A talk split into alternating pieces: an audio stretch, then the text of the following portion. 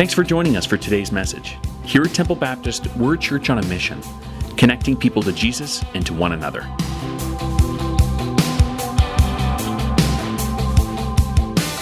Well, we are in week four of our summer series called Flawless God Uses Flawed People. We're simply looking at people in the Bible, different people in the Bible, who had some major flaws like you and me, and yet God did some extraordinary things uh, with their life. Well, this morning we're going to be looking at a family feud uh, in the Bible. Now, when I say family feud, I think a lot of us, our minds immediately go to that TV show where there's always lots of laughter. Uh, but in this situation, this family feud, there's no laughter uh, taking place. Uh, some of you probably can relate to a, a, family feud.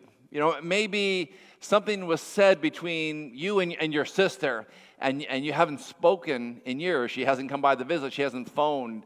There's been no a correspondence, and there's a, a tension, a, a, little bit of a feud. You know, I know some parents here um, that are part of our family have some um, strife between you and your child, and, and, there, and, there's not really much communication. There's a, a little bit of a, of a feud going on. And some, for some parents, they don't even know why uh, this is happening. Uh, for some of you, maybe you had an uncle who got mad at some family reunion. He walked away, and you haven't heard from him in the last uh, 10 years. So some of you are living the story of a family feud. Well, this family feud that takes place in the Bible that we're going to be looking at is actually between siblings. There's a sibling rivalry. In fact, it's so strong that one brother wants to actually kill uh, the other brother. I mean, we're talking some strong animosity toward each other. Uh, they're twin brothers. In fact, they're the very first set of twins ever mentioned in the Bible, but the two of them could not be more different. Now, some of you may be hearing this story for the very first time. Others, maybe you haven't heard this story since you were a child in Sunday school. It really, it's a fascinating story and, and lots to learn from these boys. Of course, I'm referring to Esau and Jacob. We even know the story of their birth because when Esau was being born, it says that Jacob's hand was grasping at the heel of Esau. Even at birth, Jacob was competing to be number one. They were almost born at the same moment, but Esau was born just a few minutes before, and he's the oldest. One's a mama's boy, and one's a, a, daddy's boy. They're the sons of uh, Isaac and Rebekah. They're like a lot of couples. Isaac and Rebekah were married for 20 years. They, they struggled with infertility. And then finally, Rebekah discovers that she is pregnant. She's expecting.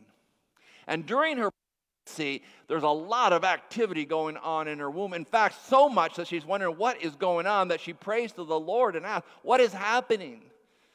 The Lord reveals to her there are two nations inside of her, and they are at odds with each other. And evidently, that struggle began right from the womb. Esau, this warrior, a hunter, an outdoors man, he's a man's man. He's confident in, in all of his pursuits. Jacob is a mama's boy. He likes hanging around the house. He, he likes to be in the kitchen. He's more a little more creative. Um, he was an indoors boy who didn't care much about the outdoors, just like Esau was an outdoors boy who didn't care much about being inside. Twins, yes, but completely different people. So let's read a bit of their story in Genesis chapter 25. If you have your Bibles, you can join along and follow. Uh, if not, I think it will also be on the screen for you to follow along. Genesis chapter 5 or 25. And we're going to pick up the story in verse uh, 29. Genesis 25, verse 29. Once, when Jacob was cooking some stew, Esau came in from the open country, famished. He said to Jacob, Quick, quick, let me have some food. That, uh, let me have some of that red stew. I, I'm famished. Jacob replied, First, sell me your birthright. Look, I'm about to die, Esau said. What good is a birthright to me? But Jacob said, Swear to me first. So he swore an oath to him, selling his birthright to Jacob. Then Jacob gave Esau some bread and some lentil stew. He ate and drank, and then he got up and he left. And the last line says, So Esau despised his birthright. Now, in this culture, there's something called this birthright. There, there's something that it's not really something that's in our culture today. So, if, if you had the birthright, that means you were going to get a double portion of the inheritance. That means you're going to get twice as much of, of, any of your brothers and any of your sisters. So if you're from a wealthy family, uh, you're going to get some significant wealth. There's a, a financial blessing in being and having the birthright. But another thing about having a birthright is that when your parents died, you become the head of the family. You become the decision maker. So with a birthright comes influence and power. But also with a birthright, there comes a blessing that comes along with it the passing on of a glorious future. Now, now in this story, the younger brother wants what the older brother has. And, I mean, that's kind of common in today. You know, a younger brother may go to an older brother and say, Hey, can I borrow your leather coat? I want to wear it tonight. Or, Hey, can I have the keys to your car? I'd like to borrow it tonight. Now, in this particular situation, we have the older brother who wants something from the younger brother. See, he comes in, and Esau comes in from being outside all day. He's been hunting. He says, I'm starving. I, I need some of that food that you're making. Now, you would think any brother would say, Come on in, brother, come on, I'll sit at the table, I'll get you something really quick. But that's not what Jacob does. And so, for years, when I read through this story, I've never really could understand uh, the part of the story where Esau just gives away his birthright for a bowl of soup. I mean, why would anyone sell or trade their birthright for a bowl of soup? Nobody in their right mind would be that stupid. I mean, you almost wish you could be there uh, to intervene and, and tell Esau, stop, stop, think it through what you are about to do. Why would you give your whole future away? for a temporary fix? Why would you sacrifice your whole future for an immediate pleasure? I used to look at Esau and say to myself, this guy, he's dumber than dumb. No one in their right mind would be so foolish. But then I had this revelation Donald, this happens all the time. People are faced with decisions like this all the time. There are a lot of men and women uh, will sacrifice their future for an immediate pleasure fix. You know, maybe a, a married man goes away on a business trip. He's been away for a while, and he steps into temptation and has a one night stand. I mean, willing to, to almost throw his whole future with his wife and, and kids that are back home. You know, you know maybe um, a lady at work has a, a couple drinks with a colleague, and one thing leads to another, and before you know it, there's been a one night stand and she's pregnant. The whole future changes. You know, maybe a, a teen goes to a party where there's, you know, there's a lot of drinking and, and he gets plastered. And he wakes up the next morning in the hospital, paralyzed from the waist down, and somebody who was in the car is dead all just um, for a quick high. The idea that people would sacrifice their future for an immediate high actually is very, very common. It says that Esau despised his birthright. I think what they're saying, Esau hated the decision that he made. And the Bible is filled with people who made some very uh, bad decisions. You think of uh, Adam and Eve in the garden, Lot pitching his tent toward Sodom, David taking Bathsheba, Amnon uh, falling sick in love with his sister and raping her. Uh, Samson flirting with Delilah, uh, Jonah running from God, Peter denying the Savior. There's a, there are a lot of people in the Bible who make some bad decisions. There are a lot of people today who make poor choices. And I certainly have made my share of bad decisions.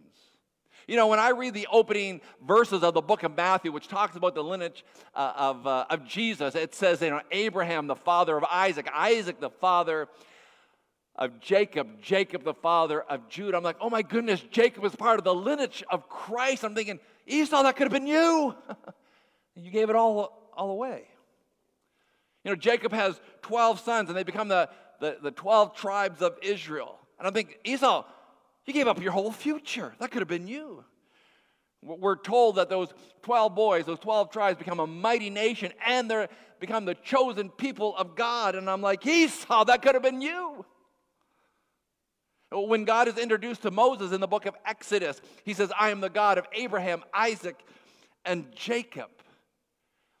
In my mind, Esau, that, that could have been you. That could have been your kids. It could have been your family that God did some extraordinary things. But he sacrificed his whole future for the immediate. I mean, if I had been there, I would have just wanted to have, have, have shaken him and said, Esau, stop, stop. Think it through. You are jeopardizing your entire future. Esau, do you want to give up all of this for a bowl of stew? Look at what God could have done if you hadn't traded your whole future for a quick fix. So, those who are just graduating from high school and, and, and, and from college, ask yourself that question Where do I want to be in a year from now? Where do I want to be five years from now? Don't sacrifice your future to satisfy some immediate need you have because you have no idea what God has for you. So don't trade your future for a bowl of soup. It says in the text that he ate and he drank and he left. The stew was gone, and so was his birthright. This is something, by the way, that you will fight your entire life. We'll always be tempted to trade a bowl of soup for our future. And there will be times that we'll even try to justify it. Hey, everyone else is doing it. No one else will even know. It's just a little shortcut in my education. It's just a, a relationship. And we find we end up trading it for our future. Is it worth trading our whole future? Is it worth trading the ultimate for the immediate? Like, what is at stake? Uh, you don't know. We don't even know what God has for us in our future. So think about that before we make some rash decision that will impact our whole future. And I'm sure I have, we have some people listening this morning that would come along and put their arm around you and say, Yeah, yeah, yeah, I, am a perfect example. I, I sacrificed my future.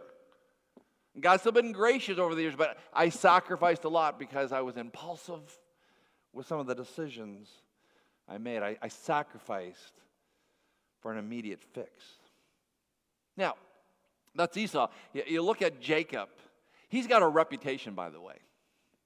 He, he, he's, a, he's known as a deceiver, a manipulator, a trickster. He would lie and cheat to get whatever he wanted. In fact, Jacob, from the moment he exited the womb, he was scheming to figure out how he could get what he wanted any way possible.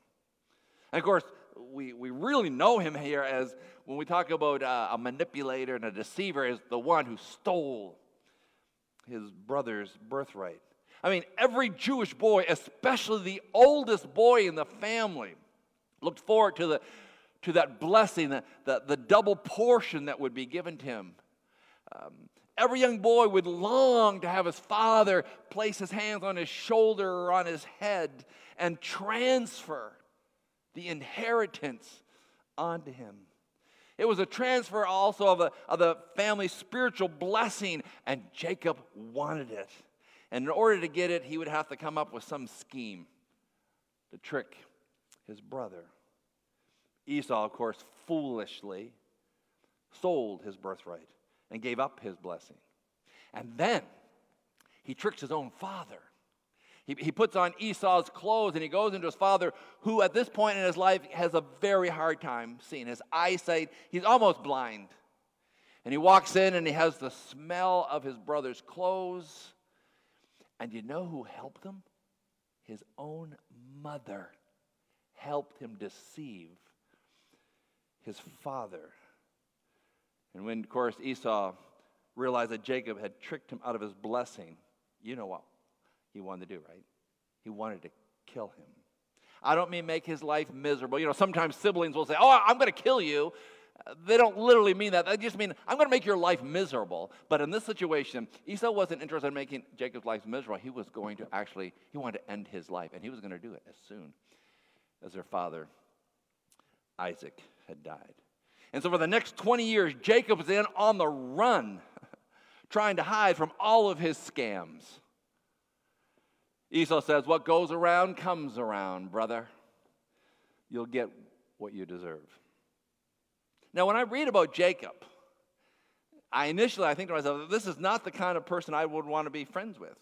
I mean, when you know someone who's all about themselves, all about self promoting, um, always trying to get ahead, and will do whatever they need to, if it means manipulating a relationship, they'll do it. If it means a little bit of deception, well, they will do it. And I think to myself, this is not the kind of person I would want to keep company with. So, my question is since Jacob has so many characteristic or character issues, why, why would God use him? I mean, this man is flawed through and through. And yet, you have this flawless God choosing to use a flawed man like Jacob. You know, and I'm thinking, you're telling me this is the best that God had to choose from to fulfill his purposes? I think, it's a wow, there must have been a really shortage of good guys in this period of history.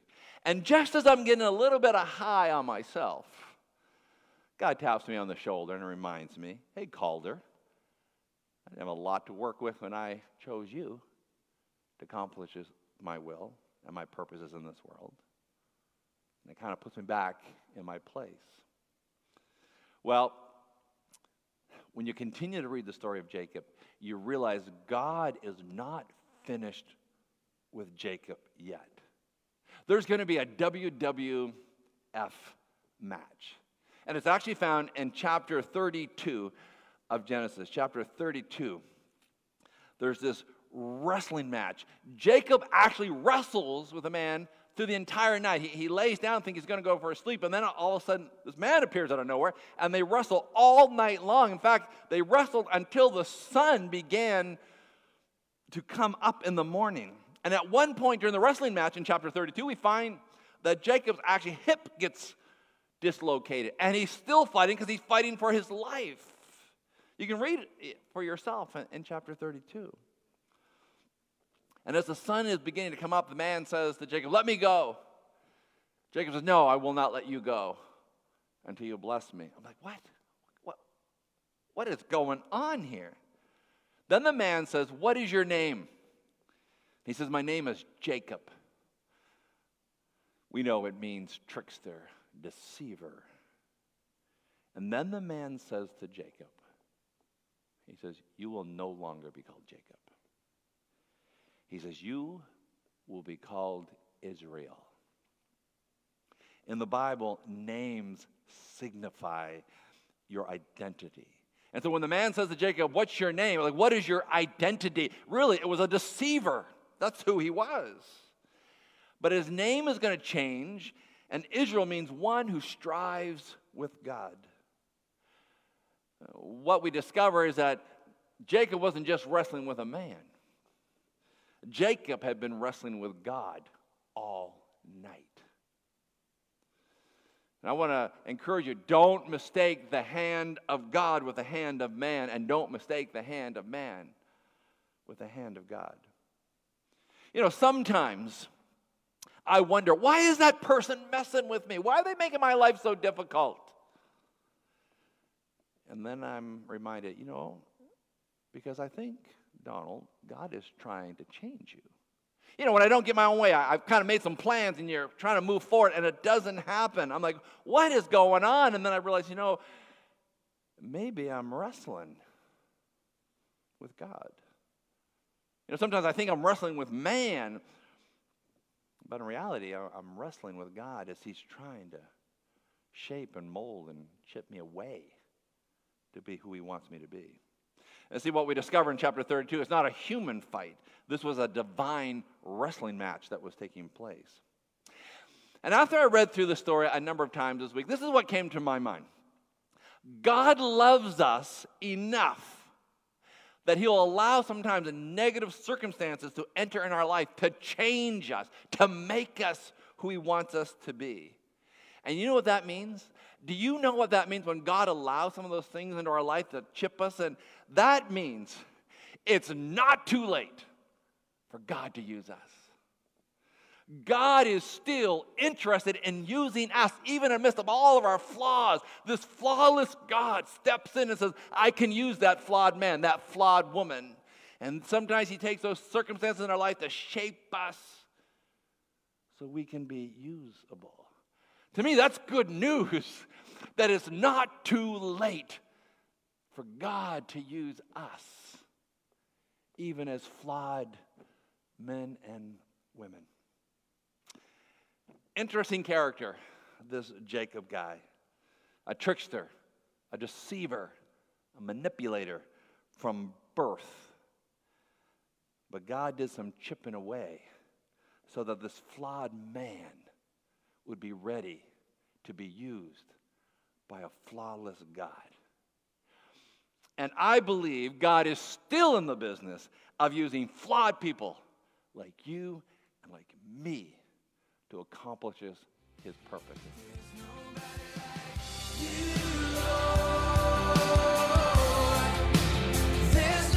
Thanks for listening, and consider joining us live on Sundays at 9:15 and 11 a.m. For our address, directions, and any other information, find us online at templebaptist.com.